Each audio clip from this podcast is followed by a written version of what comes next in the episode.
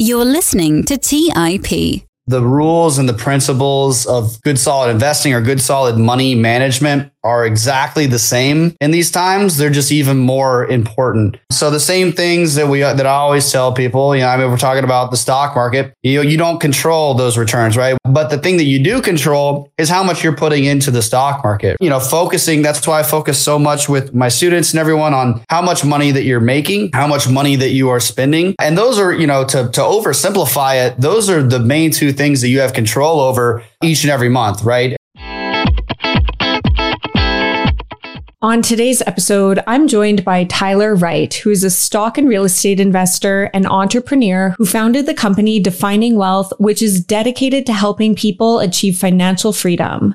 During this episode, Tyler discusses how he became a self-made millionaire and financially free by 27 years old and gives us the blueprint of how it's possible to do this and what it actually takes to get there. He talks about what the 4% rule is and how to use this to figure out how much money you need to retire early. And we go over some realistic examples of how you could achieve financial freedom within 10 years and some of the common hurdles faced when trying to fast track your retirement and how you can overcome them. He shares his investment strategy for 2023, how he thinks about investing in down markets and still achieving his financial goals, and so much more.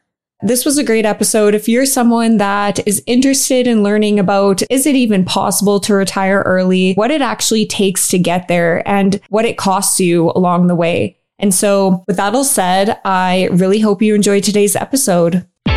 You're listening to Millennial Investing by the Investors Podcast Network, where your hosts, Robert Leonard and Rebecca Hotsko, interview successful entrepreneurs, business leaders, and investors to help educate and inspire the millennial generation.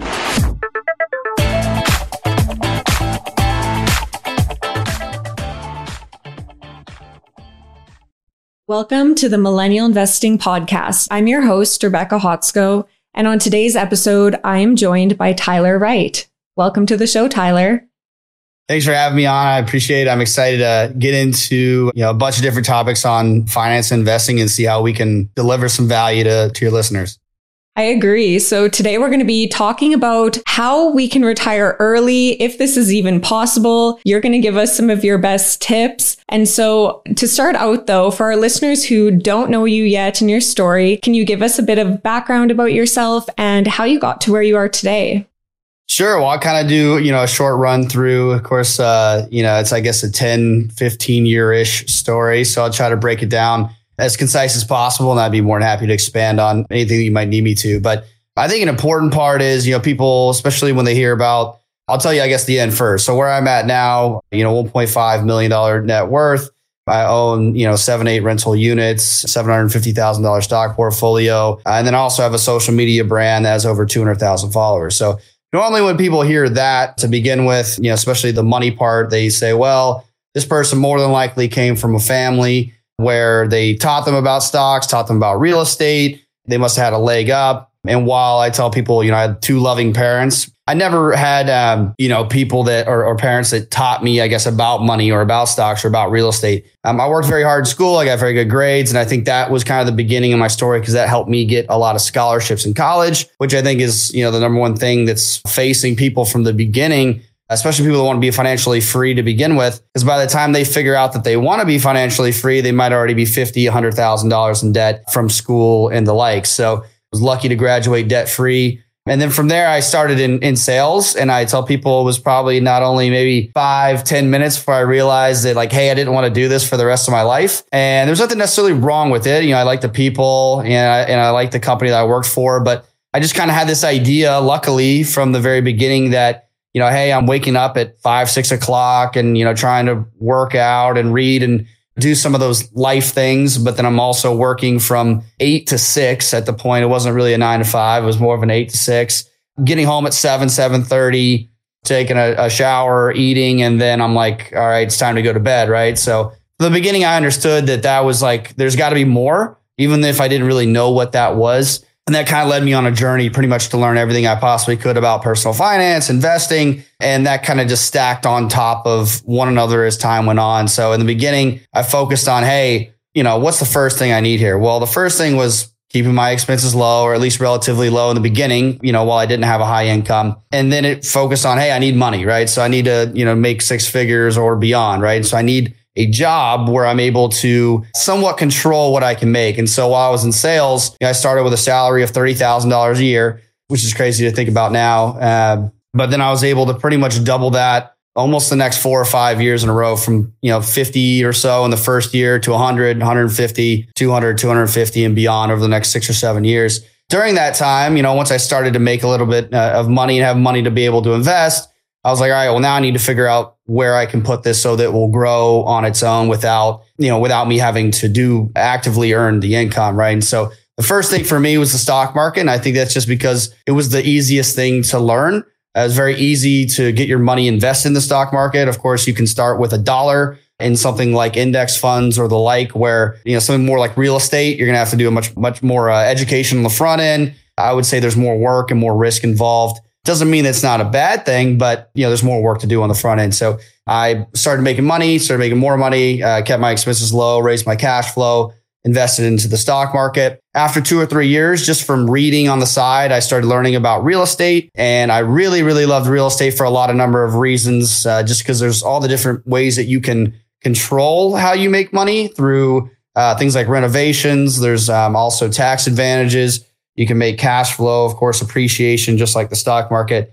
And you can even find good deals and buy them for less than what they're worth. I kind of shifted my focus to real estate when I was about 24, 25, uh, maybe 25, 26 actually, and started focus. First, I bought a primary house and then I bought a triplex and then a quadplex after that. And so that put me at a point where I was maybe 27, 28.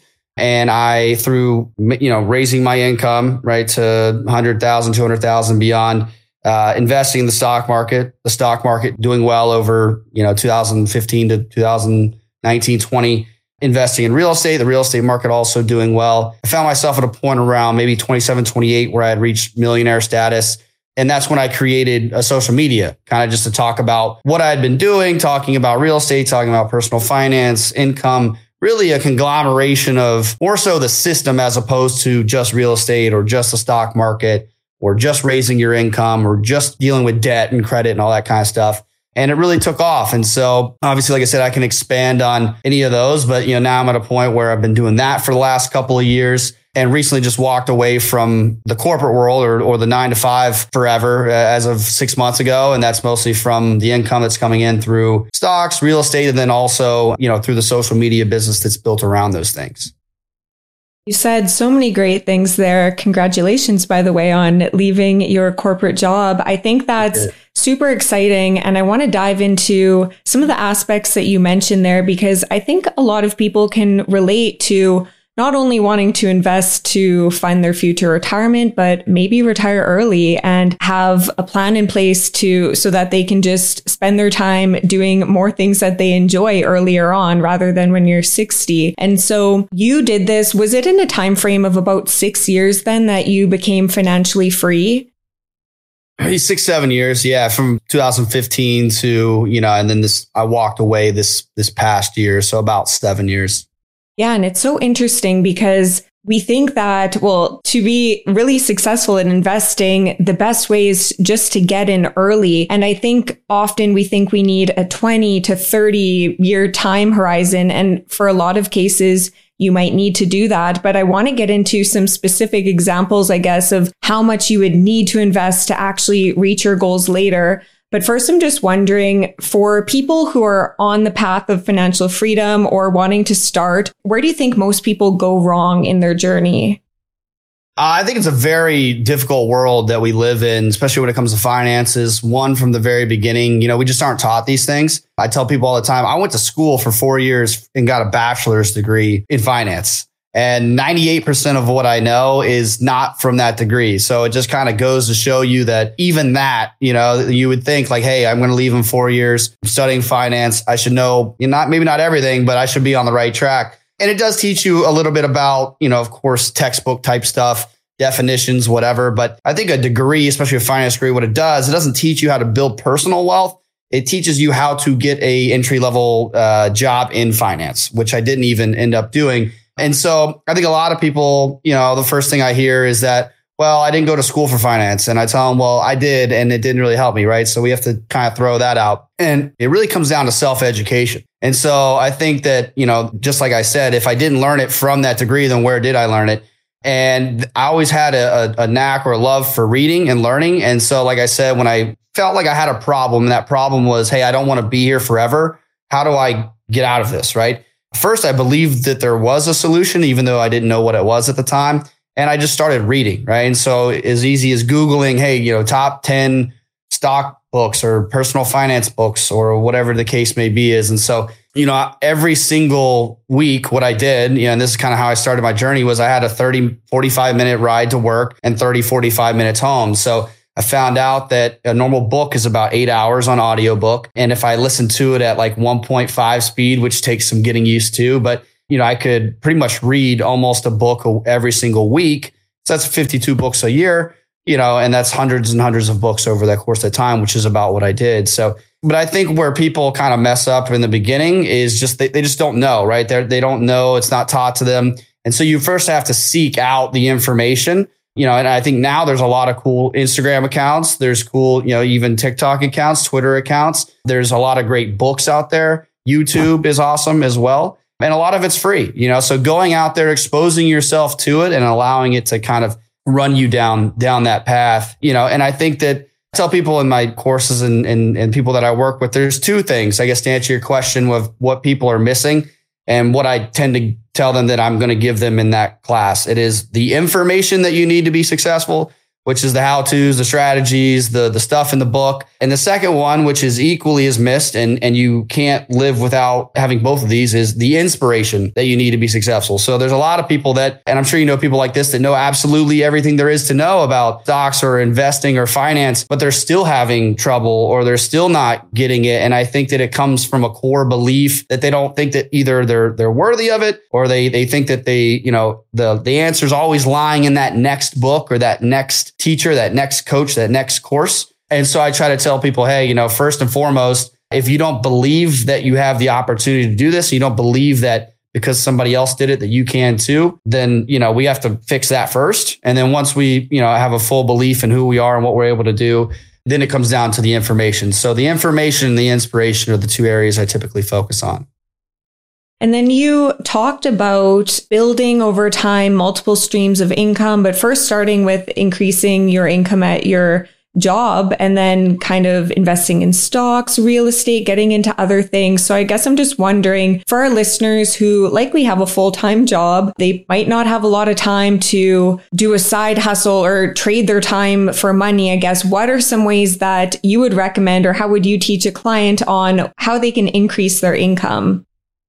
Yeah, and so I I think that I always tell people a lot of people get into their career or they or they pick their degree and they have really no no idea why, right? And and uh, you know even for me, I picked finance because I was like, I think I'm going to work in a bank. I don't really know, and that kind of just goes back to the education system as a whole, where you know in, in high school, why aren't we telling kids like, hey, let's give you some exposure into some of these industries, work some like internships, or have you know more speakers come by and tell you about what they do and maybe that's going on now, but it, I didn't have that my high school and I wish I would have. And that way you at least kind of have an idea of what these things are. And that's why I know a lot of people now that are 25, 30, 40. And not only have they picked a career that they don't really care very much about, it's also not a career that's paying them very much, right? So they're in a situation where they don't enjoy it and they're not getting paid well. So I think at first it, it starts from the math and understanding, hey, how much do I need to invest? What am I going to be investing in? How much money do I need to be making, right? And how much do I need to be spending,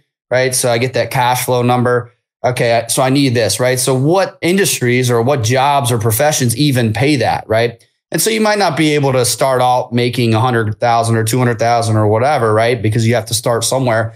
But a lot of people get in jobs where that's never going to be an option, right? If you're picking a job where, you know, you make $40,000, $50,000 a year and it's a salary job, and there's not really much room for upward mobility, then you're going to find yourself, you know, hoping that your boss is going to be able to give you that 3% raise every year. And quite frankly, you're just never going to get there, right? If you're talking about trying to use that solely to invest to become financially free in 20 years or 15 years or 10 years, it's just, just not going to happen, right? So we have to look for industries where that is an option, right? So I went into sales. That is an option. You don't necessarily have to get into sales, but I know people that are, you know, these industries are going to require more work too, right? There's no easy way uh, necessarily to you know make a higher income with like less work, right? You know, so I think we all kind of understand that. But sales, you know, engineering, finance, you know, obviously law, medicine, those kind of things as well. But I think try to focus on, hey, if I'm going to be spending the next 20, 30, 40 years or even 10 doing this, what is the most efficient use of my time from a financial perspective? And so, of course, you've got to balance, well, you know, I'm not doing this just for money. I want to enjoy it too.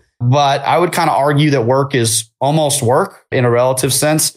And so if I'm going to be doing something and showing up from nine to five, yes, I want to enjoy it. I want to work with good people, not have a terrible boss, all those things. But I want to work in a in a profession that's going to allow me to control my income and not, you know, like like sales, right? So where you're you have a base salary and then the better the harder I work, the better I do, the more money I make. Because there's a lot of people that the harder they work, the more money they make, they make the same, or, or the harder they work, they make the same amount of money, right? Because they're not able to control it. So, but outside of that, right? You've, so I think it's coming down to one, picking out a, an industry where you can see the path. There's not a dead end. Two, if you're looking to make money on the side, of course, you can buy income, right? Through investing. Uh, it could be stocks, real estate, starting a business is another option for some people. And that can be a little business or that could be, Hey, this is going to be my path out. So for instance, my wife is in HR and recruiting. So all day long, uh, she looks at resumes, she does interviewing, she gives uh, you know tips to people on how to uh, interview better. And so for her to make extra money, she can post on her personal account and say, "Hey, do any of my friends need their resumes reworked, their LinkedIn's redone?" You know, et cetera, right? And so she can charge whatever the market will pay, $50, $100, whatever. And she can make extra money and that extra money can be immediately invested, right? Because she's already got her income from her job that pays for her bills. So any extra dollar that comes into that system can be immediately invested, right? So I would say the career path is number one. So whatever you spend the most time doing, that's got to be your focus, right? So a lot of people focus on the side hustles and all that stuff, which are great. But why wouldn't you focus on what you're doing from nine to five, 40 hours a week, right? That's your biggest chunk. So let's focus on how we can be most efficient in our income earning there and try to create controllable and scalable income there. And then on the side, if we need to add income, of course, you know, focusing on maybe using your existing skill set from your job, like uh, the resume example that I gave. Or if you have other skills that are maybe not used in your job, maybe you're, you know, really good with a camera. Maybe you're really good with website design. Maybe you're really good with one of those things, right? So you have two options. You can either go to a company that does that and help do projects for them on the side as maybe freelancing, or you can start your own company with that skill set, right? So focusing on your income from nine to five, you know, side hustles by using your existing skill sets uh, or skill sets uh, that maybe you just enjoy, and then taking that income, right, or extra income and using that to buy assets that produce income like stocks and real estate. Let's take a quick break and hear from today's sponsors. The national sales event is on at your Toyota dealer making now the perfect time to get a great deal on a dependable new SUV. Like an adventure ready RAV4, available with all wheel drive, your new RAV4 is built for performance on any terrain, from the road to the trails, and with plenty of passenger and cargo space, plus available tech like wireless charging, you and your entire crew can stay connected.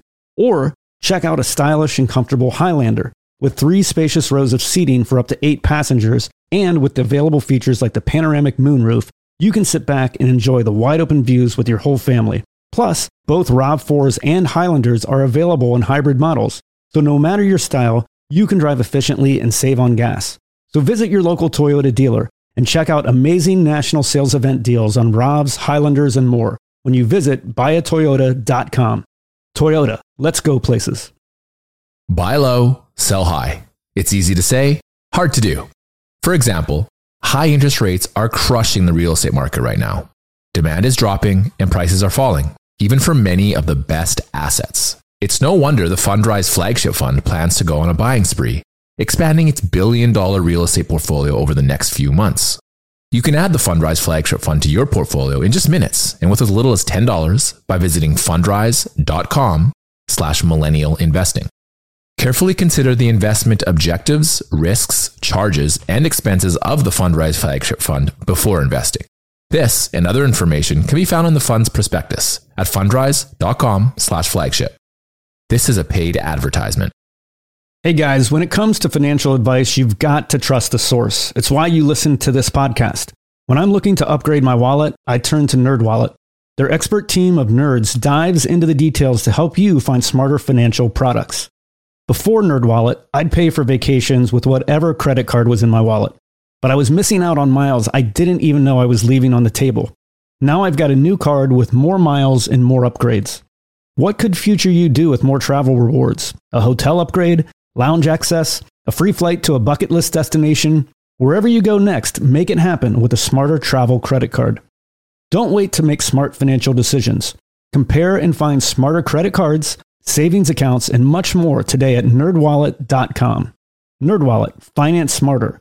Check out nerdwallet.com and start making smarter financial decisions. As with all cards, credit is subject to lender approval and terms apply. All right, back to the show. And I guess assuming most of our listeners, they're in a set career, but they're good savers. I'm guessing a lot of the people that listen to this show, they're doing everything right. They're saving a good portion of their income. If they, I guess in the context of if they have a goal to retire in five to 10 years, first, do you think it is possible to do it in that time frame? And I guess second follow up would be, how could they do that?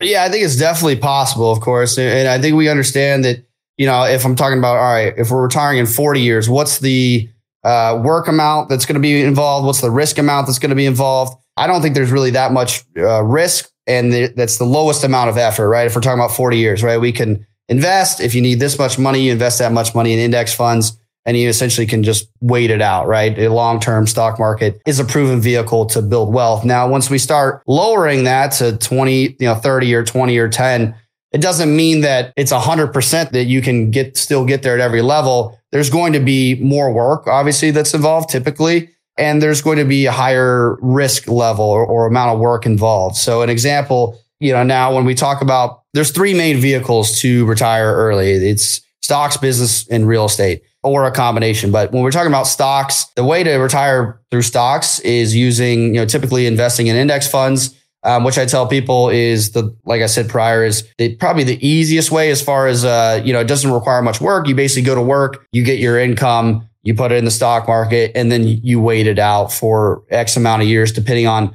how much you are investing, right? If you're investing $500 a month or, you know, the only way to get there quicker is invest $1,000 a month or $2,000 a month or more. Now with real estate, you can get there typically a lot quicker because you're able to buy assets and those assets cash flow. So the real estate, uh, maybe it's cash flowing, you know, maybe it's an Airbnb or whatever the case may be, and it's cash flowing a thousand dollars a month, right? And your expenses are five thousand dollars a month. You're five Airbnbs away essentially from breaking even, right? So in, in theory, your your assets are paying all of your bills. Now, how long does it take to get five Airbnbs? Of course, there's a lot of factors in that, but it definitely doesn't take 40 years. And I don't, in my opinion, doesn't really, probably wouldn't take 20 or, or 10 or 15. Now there's going to be more work in that. You're going to have to learn how that market works. You're going to have to learn how to secure deals. You're going to have to learn how to operate properties. Uh, you're either going to have to operate that property yourself or you're going to have to pay someone to do it, which is going to cut into your cash flow, potentially make it a little bit longer, stuff like that.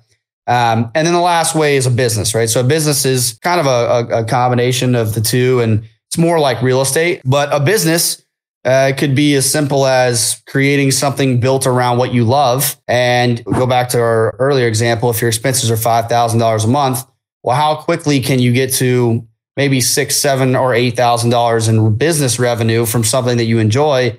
so that you're able to walk away from your job. And that point brings up a, a big uh, misconception that I think people see with financial freedom, because typically in the, the fire community, the financial independence retire, retire early community, is this idea that you hit this number and then you, you know, sit on a couch for the rest of your life or whatever, uh, or something along those lines. And of course, that is retirement, retirement, like where you get to a point where you can't work or you do not want to work uh, and the reason why we typically think about it like that is because typically you hit it when you're 65, and at that point you don't want to work or you can't work anymore, right? Because you're, you're too old. When we're talking about early retirement, it more comes down to what you what do you want your life to look like, right? So if, if you're going to be working anyways, and your problem's not really work, it's just I don't want to work uh, maybe under someone else's you know direction necessarily, or I don't want to work from nine to five, or I want to be able to work wherever I want to work or I want to work on what I want to work on. I want to have PTO when I want to take it. I want to be able to go see my family if somebody's sick, etc. Then maybe starting a business centered around something you love where you're still working, right? But you're you're able to live life on your own terms. So in that situation, how soon can you build up six to eight thousand dollars in business revenue? Of course, it depends on the, the, the business and, and what it is, but you know, that could be done in a year, two years, less, maybe a little bit more, right? So we're talking about stocks, you know, it's going to be probably thousands of dollars a month for maybe 15, 20, 30 years, depending on what the market's doing. Real estate, it could be five to 10 years, depending on, you know, how good of deals you're able to get and this and that. And then the business could be a few years, right? But, uh, you know, of course, the business you know, the, the flip side of that is the business is going to require the most work, the most, uh, you know, skill set, right? You know, the most risk, right? Because if it doesn't work out, then you're back to square one. But it allows you to be able to retire the earliest. And so that's kind of what the system that I kind of show people through and determine, hey, not everybody wants to start a business. Not everybody wants to invest in real estate. Not everybody wants to invest in the stock market. You have to pick at least one of those so to have some sort of vehicle to work as that job from your or escape from your job. But it's more about figuring out who you are. What do you want your life to look like so that you can piece in which one of those fits best for your path to early retirement mentioned so many great things there and that's exactly why the fire movement resonated so much with me because it's like you said, it's not about just hitting that number and doing nothing. It's about yeah. having the time and freedom to do more of what you love. And some of that might still be working on a business or just something that you're more passionate about. And so I guess let's walk through kind of a realistic example for a listener, because I'm assuming people who listen to this podcast, they like investing in stocks. And so what if someone wants to just go that route? That's what they know. They don't want to dive into real estate investing. And so can we go through an example of how much someone would have to invest, let's say every month and at what rate of return to hit a goal. Yeah, so I actually I wrote down some numbers just because I would have to put in a compound interest calculator. I didn't want to have to uh, you know just do it off the top of my head, and I wanted the numbers to be somewhat exact as far as the returns and all that kind of stuff. So you know, if we're talking about there, there's three main factors when it comes to the stock market: how much you're investing, you know, per month, and then what the rate of return is, you know, and that's pretty much set when we're talking about, you know, projections and things like that. And then the last one is for how long, right? So obviously, if you want to retire in 10 years, you're going to have to, you know, you have to contribute a ton more up front. And then if you're willing to wait longer, then you wouldn't have to contribute as much. But when we're talking about the stock market and, and solely that, like you said, like, hey, I'm not going to invest in real estate. I'm not going to start a business. I want to work my job, put money in index funds, and I want to retire excuse me, that comes down to the Trinity study. So the Trinity study was a study done years ago by a group of economists. And what they were trying to figure out is basically the answer to that question. So if I have a stock portfolio and it's built up to this amount over time, how much can I reasonably withdraw from that portfolio and not or, have a statistically unlikely chance of running out of money, right? So now we can all, as an example, just to kind of further that point, if I had a million dollars and I took out 50% per year, I took out $500,000 per year, well, it'd be gone in two years, right? And maybe a little bit longer than that, because if the amount of it were to rise from the stock market and maybe it would have a little bit left over. But that's an extreme example just to kind of show you the, the rest of uh, the example. So what they found out is, all right, how much can you reasonably take out and not run out of money over the course of 30 years? And so that also matters. When do you take it out? Do you take it out in 1935? Uh, you know, you know, or 1930, right before the Great Depression, or do you take it out during World War II, or do you take it out in the 80s? And and so when also matters, you know, depending on you know what returns are doing uh, during that time. So they ran a bunch of studies, and the number they came up with is four percent. That's called the four percent rule. And so you're able to uh, get up to your number, and then you're able to take out four percent per year, and your chances of running out of money over the course of 30 years is very, very low. You know, it's, it's 99.9% that you won't run out of money over the course of that time. So we use that to kind of give us a ballpark estimate of how much we should be shooting for. And then we can kind of uh, reverse engineer, okay, how much does that mean per month? And so a couple of numbers, just as an example, how you determine your number is you take your yearly expenses. So if let's say if your yearly expenses were $40,000 per year and then you multiply that by 25. So that 25 number is just 4%, the 4% rule, you know, divided by 0.04. So $40,000 expenses divided by 0.04 that's the same as multiplying by 25. So that would give you a number of $1 million, right? So if you had $1 million and your expenses were $40,000 uh, a year, at that point, you could take out 4% of that portfolio per year and not have to earn any other money. And you'd be able to, to live your life over the course of the next 30 years and have a very low likelihood of running out of money. Now, to give, I guess, some numbers as far as how much you would have to invest. So, an example, if you invested $1,000 per month for 20 years, that would give you $550,000. So, in our example, that wouldn't be enough to retire, right? You'd have to keep going. So, uh, the number I actually used down here at the bottom is 1.6 million. So 1.6 million is maybe about, you know, annual expenses of 60,000, 60, 65,000, which I think is kind of a, a reasonable middle of the road estimate to use. So uh, at 1000 every month for 20 years at an 8% return, which is a, which is a good estimate to use. The stock market is typically about 10 to 11%. I think with these estimates, you also want to be conservative because if you start doing 10, 11 or 12 or 13%, well, that number might re- look really good on paper. But, you know, when it comes down to be able to retire, you're like, well, what happened? Right. And so I always think being a little bit conservative with those is good. And that way you, you know, don't get yourself in trouble on paper. Now, if you invested $1,000 a month for 40 years, that would be 3.1 million, right? So you're way past your numbers. So now we can kind of work back and try to find a number in between that will get us to 1.6 million. So if we were to invest $3,000 a month for 20 years, that would give us $1.6 million at an average 8% uh, per year return. So if you were 22 right now, that means you could basically take that path, invest in index funds, and be able to retire at 42, which is awesome because the average age is 65, right? So you've just cut off 23 years off the typical retirement and basically cut those amount of years in half from 45 years to, to 23 years. Now, obviously, you can continue to, you can't really mess with that 8% number uh, too much and time is time. So you can't really mess with that. So if you want to get there quicker, the only number that you really have control over, which is what I focus on, is how much you're contributing, right? Which is raising your income, potentially lowering your expenses. That way you have more money to invest. The more you invest, the quicker you get to your goal. So if you were to invest $5,000 a month, it would only take you instead of 20 years, it would take you 15 years to reach 1.6 million. So now you're retiring at 37, 38.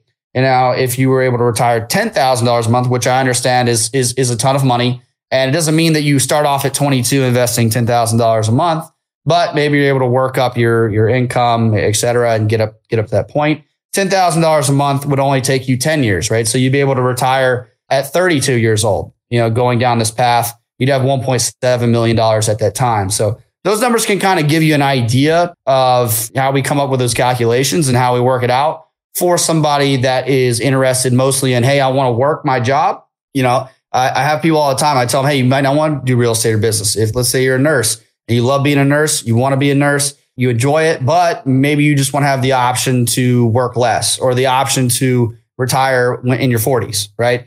Uh, and so for that person, I'm like, hey, you know, why don't you just go to work, invest in the stock market? And so as opposed to you know, like you said, adding more to your plate maybe after work through investing in real estate and learning about that and operating properties. And so that can kind of give you an idea of how that person might, you know, look to accomplish that. And I think it's so interesting what you said. When I I've done these calculators so much. I just find it fun to do, honestly, going through the yeah. different experiments of how much you need to invest every month. And I tend to sometimes do scenario analyses where I put, what if I just got 5%? What if we have a lost decade? Because that could be a very real possibility. And um, stock returns are only 5% or 4% after inflation, because you always want to kind of include real too, not nominal, because we lose purchasing power over time. And so being a bit more conservative can help you too. Um, have a more of a buffer with your estimates. And I did want to get into this with you about I guess what you're looking at for investment opportunities in this coming year as we talked about this off camera, how the market outlook is quite bleak right now for both real estate and the stock market. And so when you're investing with the goal to retire early, you will have more risk and I guess more I, you need to reach your goals quicker. And so these downturns can set you back a little bit more than someone who has a longer time horizon. So how are you approaching this in a down market or during these hard times? I think that the the rules and the principles of good solid investing or good solid money management are exactly the same in these times. They're just even more important. So the same things that we that I always tell people, you know, I mean, we're talking about the stock market. You you don't control those returns, right? We control the long term, you know, average of the stock market over time, and relying on that historic those historical averages to continue.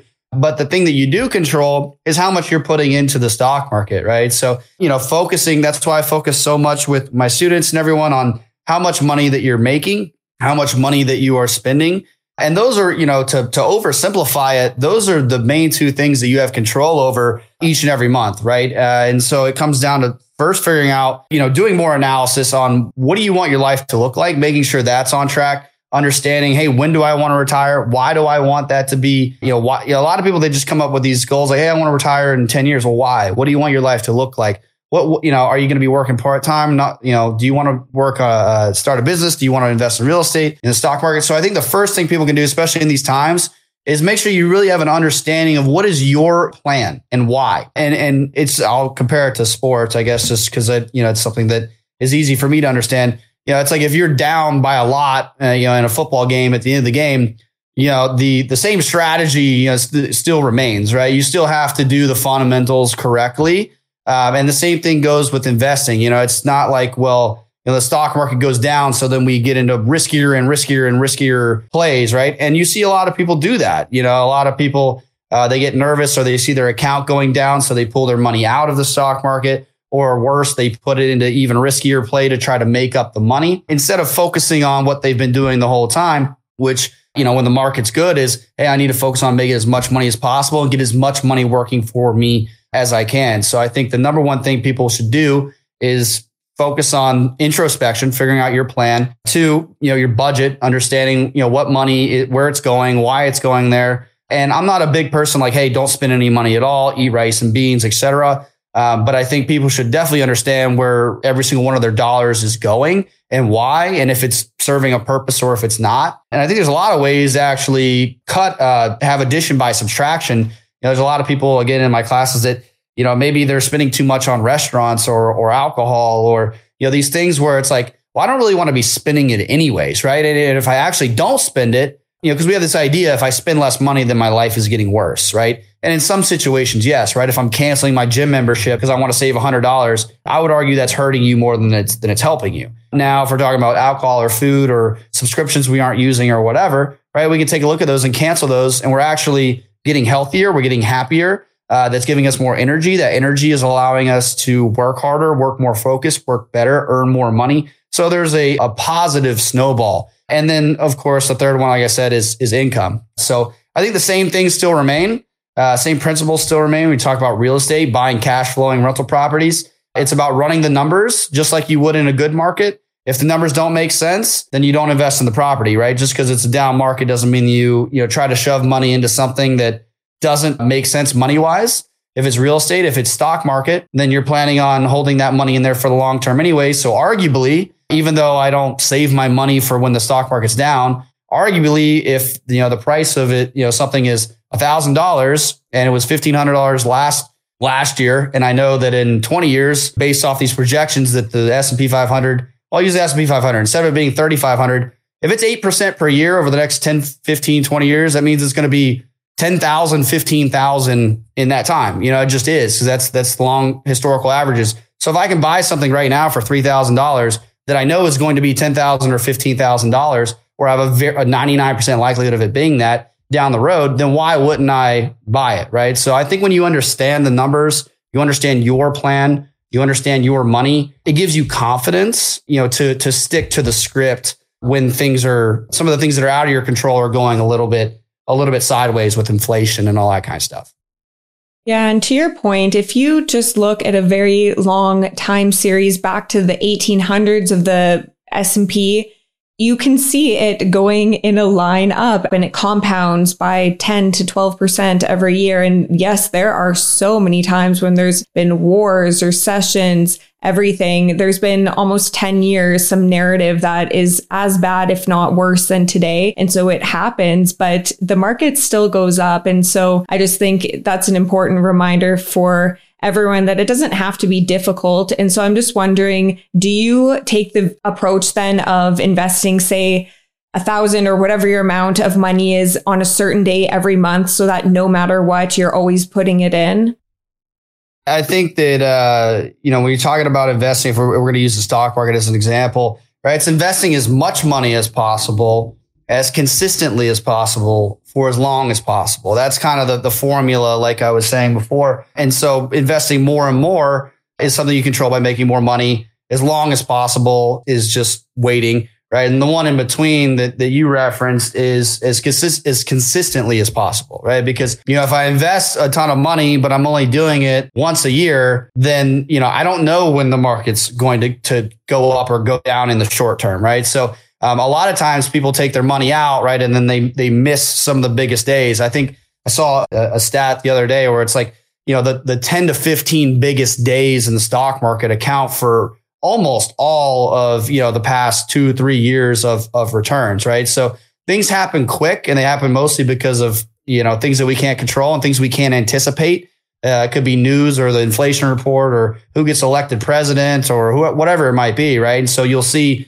10 15 5 10% jumps maybe on big days in the market so the most important thing is i'm not going to try to uh, you know be a crystal ball reader right i'm going to go with historical data and I'm going to invest every single month at, on the same day. And if you can make it automated, I think it's even better to make it automated. The more that you can take out of thinking of your plan or human error or human behavior or human emotion, the better that you're going to do. Because if you have to sit down and, you know, it's the, let's say it's the 19th of every month and you have to manually invest. Well, on the 19th of the month, maybe, you know, the, uh, you know, Powell comes out and says the, the housing market's going to crash, right? Or whatever. And the stock market drops 5% a day. You're like, eh, maybe I'm just going to wait until next month, right? But if it's automated, you don't see it, you don't touch it. Again, it's all about understanding the plan and the why behind it and committing to it. And then, you know, removing yourself from that process as much as possible. You still need to look at your accounts monthly and assess what's going on, uh, assess if your plan is still making sense. But if you can automate it to where it's done for you, then you take your the the that consistency part of the equation I referenced earlier, uh, and you make sure that you know you're you're doing that as consistently as possible, which is an important part of you know getting to your goals.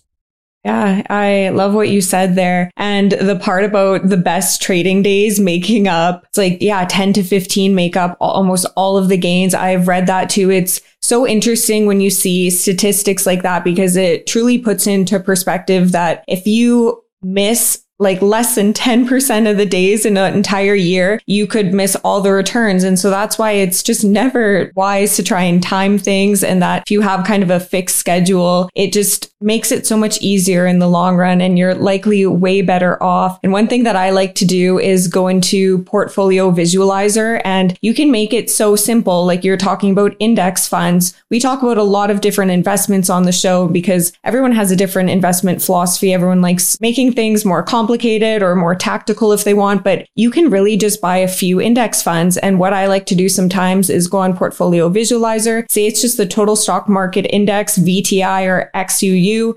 You put in that stock and then you can say, I want to invest $1,000 monthly and it'll show you uh, the returns that historically have happened back to when the series started. And it obviously the past isn't guaranteed for the future, but it puts into perspective of how much you could earn going forward, especially if it's a very long time series then it just gives you a good idea of where you could end up. And sometimes I like to do that in these down markets to remind myself that all I care about is the next decade.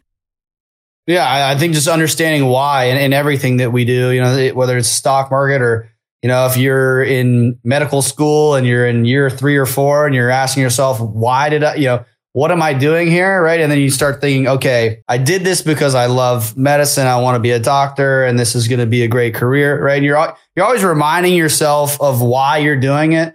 Uh, why you're doing the things that you're doing, right? So when it comes to the stock market, the more you understand those things, and like you said, using these these calculators, using this historical data, using people that have been doing it for a long, long time, that have written books, Warren Buffett, whoever it might be, and understanding that you know history and understanding how things work can give you a lot of confidence. But I think when people don't understand it or they haven't done their research, it's much more easy to get scared. I give a, a quick example. It's a little bit unrelated, but I lived in Florida, right? And so we had hurricanes and hurricanes are definitely dangerous, but you know, we're we're just so used to it. We've seen it so many times that you know we don't really get scared. We prepare, right? You, you're still smart. You still prepare. You still need to do what you need to do. But there would be people that would come into town, you know, they just move there and they'd be losing their mind, right? You know, they'd be buying, you know, five hundred dollars worth of toilet paper and boarding up their house, and it's like a tropical storm or something, right? And so why why why do they do that? They do that because they they they don't understand the threat that is at hand and can't properly assess or prepare for it. So I think that all just comes from experience. It comes from uh, experience and education are, are the main two things. And so with the stock market, that's just experience comes from time and, and comes from taking action and seeing things happen over the course of your life. And then education, I think is the way I look at education is that you're basically outsourcing someone else that's more than likely much smarter than you, at least in that whatever particular area they're writing the book on I get a, if I read Warren Buffett's book or, or whomever, I'm getting to outsource his experience, his mistakes, his failures, his years, his time, his effort, right? And it's not a direct correlation. If I read the book, I don't just become Warren Buffett. That'd be pretty cool, but it allows me to get a lot closer than I was without having to go through those, uh, the time, the effort, the, the, the mistakes, the failures. And so using books and using mentors uh, allows you to cut out a lot of that, uh, you know, time that it takes to uh, build the knowledge that comes from experience. Let's take a quick break and hear from today's sponsors. The national sales event is on at your Toyota dealer, making now the perfect time to get a great deal on a dependable new SUV. Like an adventure ready RAV4, available with all wheel drive, your new RAV4 is built for performance on any terrain, from the road to the trails, and with plenty of passenger and cargo space, plus available tech like wireless charging, you and your entire crew can stay connected or check out a stylish and comfortable Highlander with three spacious rows of seating for up to eight passengers, and with available features like the panoramic moonroof, you can sit back and enjoy the wide open views with your whole family. Plus, both RAV4s and Highlanders are available in hybrid models, so no matter your style, you can drive efficiently and save on gas. So visit your local Toyota dealer and check out amazing national sales event deals on RAVs, Highlanders, and more when you visit buyatoyota.com. Toyota, let's go places.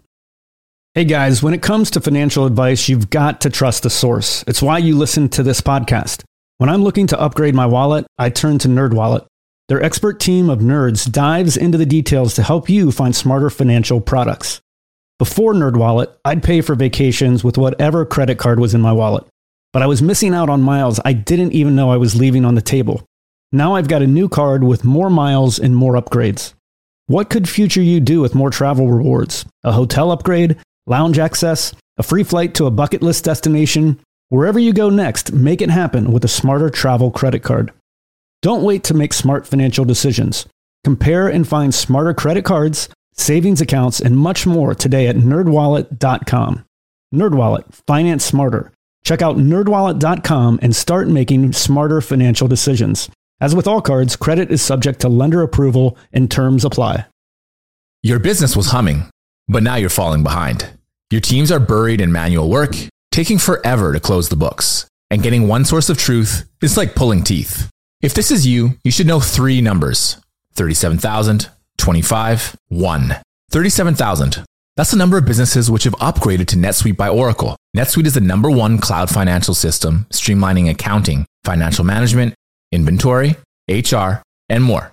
25. NetSuite turns 25 this year. That's 25 years of helping businesses do more with less, close their book in days, not weeks, and drive down costs. One, because your business is one of a kind. So you get a customized solution for all of your key performance indicators in one efficient system with one source of truth. Manage risk, get reliable forecasts, and improve margins. Everything you need to grow all in one place. Business owners know the power and simplicity of using one tool for things such as scaling up their business, adopting new business models, and easily viewing real time analytics on one interface. NetSuite offers the unprecedented ability to make all this possible. Right now, download NetSuite's popular KPI checklist, designed to give you consistently excellent performance, absolutely free at netsuite.com slash MI. That's netsuite.com slash MI to get your own KPI checklist. netsuite.com slash MI. All right, back to the show. Yeah, absolutely. And I guess the other thing is when trying to reach your financial independence goals or retire early, it's hard. It's not easy by any means. And so What would you say? What are some of the common hurdles that you faced or you see your clients face, and how can they overcome them? Yeah, I think just you know, life, like I said, is difficult, and and uh, you know, life gets in the way. A lot of times, the biggest thing is the first level. Like I said, is people that don't have a plan at all, right? So building a plan uh, and understanding why you're doing what you're doing, getting consistent. Consistency is probably the biggest thing, right? I think that you know, we talk about working out. Everybody understands how to, to be healthy, right? You work out, you know, whether it's running or lifting weights, uh, you avoid sugars, et cetera, right? But why do people have a problem with it? Well, they have a problem with it because they're not able to stay consistent, right? So same thing with finance. So first thing is learning about it through books, mentors, YouTube, you know, combination, whatever. And then the second thing is really just being consistent. But, you know, the tough part is that the world is really uh, set up for us to uh, have a tough time financially. Why is that? Well, because companies, you know, they're we're I'm dealing with uh, you know a company that's a billion dollar corporation that's spending billions of dollars on marketing to get me to waste my money on things that I probably don't need, right? And so me, I'm just a little individual, right, trying to work against these people that are spending billions of dollars with consumer behavior psychologists on how to trip the individual up to get them to spend their money, right? So I think that just doubling down on the education, and the why, and understanding what you're doing, uh, and understanding some of these other things, and even reading books on some of these other things, right? And how banks work, and how companies work, and how marketing works, so that you understand it is something that can that can be you know really helpful. But again, I think it's just it comes down to why. But I think once you you know you see people where maybe they have a child, right? And their life changes when they have a child, or maybe they hit a breaking point where they're tired of feeling a certain way, or maybe they've had some sort of addiction or loss or something like that. Uh, and you can see their life change, right? And they and they understand that like why they're doing what they're doing. And I think that if you have that strong why when it comes to finance, and you allow that to kind of push you, uh, you know, when things get tough, that's really the most important thing that you can have, right? And so for me, my why in the beginning was always that you know I I knew that there had to be something else, right? I wanted, I think it comes if I had to uh, narrow it down, like I want to live my life to the fullest and however I might define that, and everybody else has their own definition, which oddly enough um, is why my Instagram account is called Defining Wealth.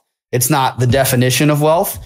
Uh, so I help people define what wealth means to them and then help them get there as soon as possible. So again, I, I think that most people just say, Hey, here's the information about finance. Go figure it out. I say, Hey, tell me about you. You know, what do you want? Why do you want it? Let's figure out about you and then let's kind of use the tools to to build a life that you're you're looking to you know build as your dream life i really like that i like hearing that backstory to the name because i saw that and i was curious about it so i am wondering though what would you say is the most influential or impactful piece of advice or lesson that you've learned that you think has just helped you in this journey I mean, there's so many, but something I tell people all the time is that when you see somebody do something that you want to do, maybe it's somebody they've become a millionaire, they've, you know, uh, you know, started their own business and had success. You know, I think that you can look at that in simplified version of one of two ways. You either look at it, somebody either looks at it and says, Hey,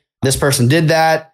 That's something I want to do. I'm jealous of them. I don't, I don't really, you know, like it. Or I guess three ways. You know, they're either jealous or two, you say, well, they're much smarter than me, or they're more special, or they went to a better school, or they whatever, right? Because they did it, now I know I can do it. For me, I think I had a lot of that, uh, even growing up, and still, I mean, I'm not, you know, perfect, nowhere near it, and never will be, but I think I've started to shift my focus to hearing things from other people where maybe they're doing doing better than me, and, and understanding that that doesn't mean that they're smarter than me. That might mean they're smarter than me in that particular category but I should a congratulate them and appreciate it as long as they did whatever it is in, with integrity in the right the right way. And then in deciding, hey, uh, because they did it, that means also I can too. Because if they're a human being, and you know, I, I always say respect people, but don't put anyone on a pedestal, right? So if it's somebody that uh, has done something you want to do, look at that as, hey, they've done it, but hey, guess what? They're a human. I respect it. I respect them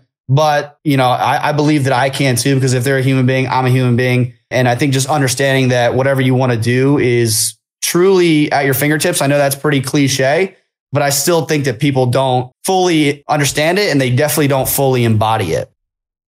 Definitely agree with that. I had a guest on a little while ago and he was talking about how we all think that our human experience is so unique and we're going through something that no one else is, but really it's not. And so it's really helpful to learn from others because chances are there's several other people that have gone through something similar and that you can look out to for if you want to reach their path or do something that they've done. And so it's really interesting to leverage all the available tools and resources that we have as our disposal now. And I do want to ask you because maybe some listeners are interested in going through another avenue to I guess, reach their financial goals, what tips would you have for someone who's maybe interested in starting a business, maybe an online side hustle? What would you share with them?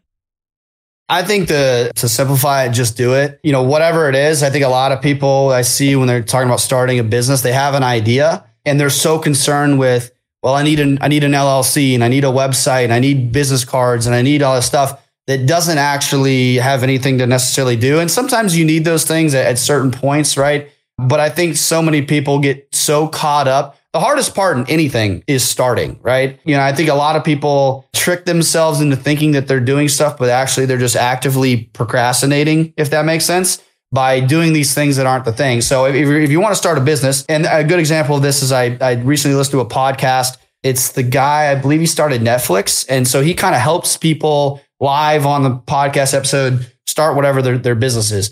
Uh, and so the lady uh, was, it was something along the lines of, a an app that you could use to for you know maybe someone that's elderly to almost like an Uber for like a like a nurse to take care of you or something along those lines. And she was going through all these ideas and talking a million miles an hour. And I don't think she stopped talking for 20 to 25 minutes just about all the different things she needed and had to do. And you could tell she was overwhelmed. And he's like, Have you tested it out yet? She's like, What do you mean? He's like, Have you tested it out at all? Have you done it at all? And she's like, like, no, I need, you know, and she goes down the path and he's like, stop you know, if you want to figure out if you if this is something that is feasible and that is going to work, I want you to go down to a nursing home or, or wherever there are nurses, uh, hospital, nursing school, and I want you to go pick out one nurse and I want you to go find elderly people and I want you to test this out. Even if you have to be the intermediary with your cell phone, where you give the elderly person, hey, is this something that you would want to use? If it is, okay, cool. I want you to, whenever you need somebody, I want you to call me, whatever, you know, doesn't matter the time or the day and then I will get you in touch with a nurse, right? And so it, you learn more in just that the one or two phone calls right there than she's probably learned in the last six months trying to set up all these systems and apps and whatever. And she might actually crumple up that piece of paper she's been working on for six months and understand, oh crap, this is something that I didn't realize because I wasn't doing it, right? So same thing with when you're starting a business. If you want to post about, so, you know, for me, I started posting about personal finance. I didn't know it was going to be a business. I didn't know if I was going to have a course. I didn't know if anybody was going to like it. I just started posting. I started posting. I posted for eight months in a row every single day without fail before there was a single dollar that was made online. And I don't know if I would tell people to wait that long, but again, for me, it was, it was like, Hey, I, I enjoy this. This is something I want to do. And so I just did it. Right. And I learned more in that eight months. And after eight months, I understood I had an audience, I had a community and they they told me what they wanted, right? So I was so worried about figuring out, hey, what do I need to like, you know, should I make a course? Should be on real estate? Should be on coaching program, one on one, this that. And I just posted and I opened up my ears instead of my mouth, and people told me what they wanted. Say, hey, I want a real estate course. So the first thing I did was I create, I just created what they told me to create, right? And so again, it just kind of comes down to putting it in action and allowing that action experience to help build your business as opposed to trying to figure it out on the front end because you're you're never going to figure it out ever you know whether it's a year five years ten years it's going to be a consistently moving goalpost.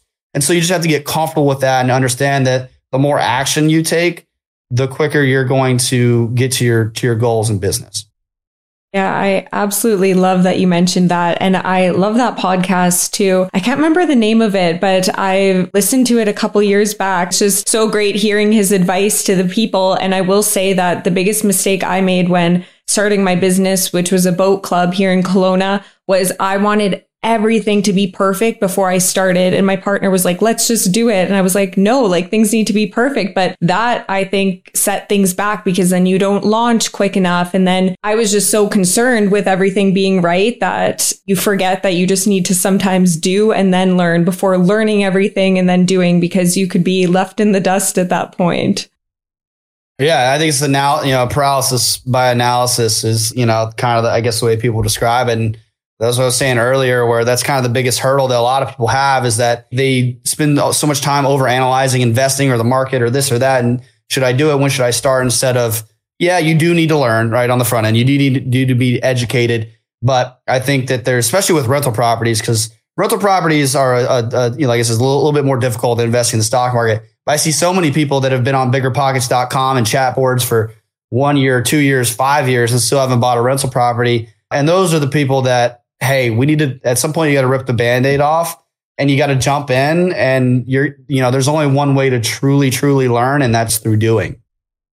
Yeah, at the end of the day, you could read all the books and listen to all the podcasts, but you learn so much more from just doing it. And I want to thank you so much for coming on. I really enjoyed today's conversation. For our listeners who want to connect with you and learn more about everything that you do, where can they find you? Yes, I'm on uh, pretty much all platforms under Defining Wealth. My name is Tyler Wright, so it'll probably be Defining Wealth, Tyler Wright. Um, you should be able to find me uh, on Instagram at defining.wealth. This is I hate the most because all mine are like one letter off because they were like somehow taken. But defining wealth on Instagram, defining wealth on Twitter. And then I'm also on TikTok as well under defining wealth. And so in the in the year ahead, you know, mostly I focus on Instagrams, and uh, in the year ahead, I'm really trying to put an emphasis on going live as much as possible and teaching on both TikTok and Instagram, and trying to pump out as much, you know, uh, more in depth free education as possible. You know, I do that through my posts, but it's difficult in today's day and age where it's 30 second reels or shorter to get that information out. So I'm still going to be doing that because you have to do that to grow. But, you know, follow me on Instagram, follow me on TikTok. I'm going live. And then also, you know, I have courses and coaching programs as well. You can find out through the link in my bio, or you can, you can message me on Instagram to see if you might be a good fit for any of those if you're interested. Awesome. I'll make sure to link those all in the show notes. Thank you so much for coming on today, Tyler. Awesome. I appreciate you having me. I really enjoyed the conversation and, uh, I'd be more than happy to, to come back on anytime. All right. I hope you enjoyed today's episode. Make sure to follow the show on your favorite podcast app so that you never miss a new episode. And if you've been enjoying the podcast, I would really appreciate it if you left a rating or review. This really helps support us and is the best way to help new people discover the show. And if you haven't already, make sure to sign up for our free newsletter we study markets, which goes out daily and will help you understand what's going on in the markets in just a few minutes. So with that all said, I will see you again next time. Thank you for listening to TIP. Make sure to subscribe to We Study Billionaires by the Investors Podcast Network.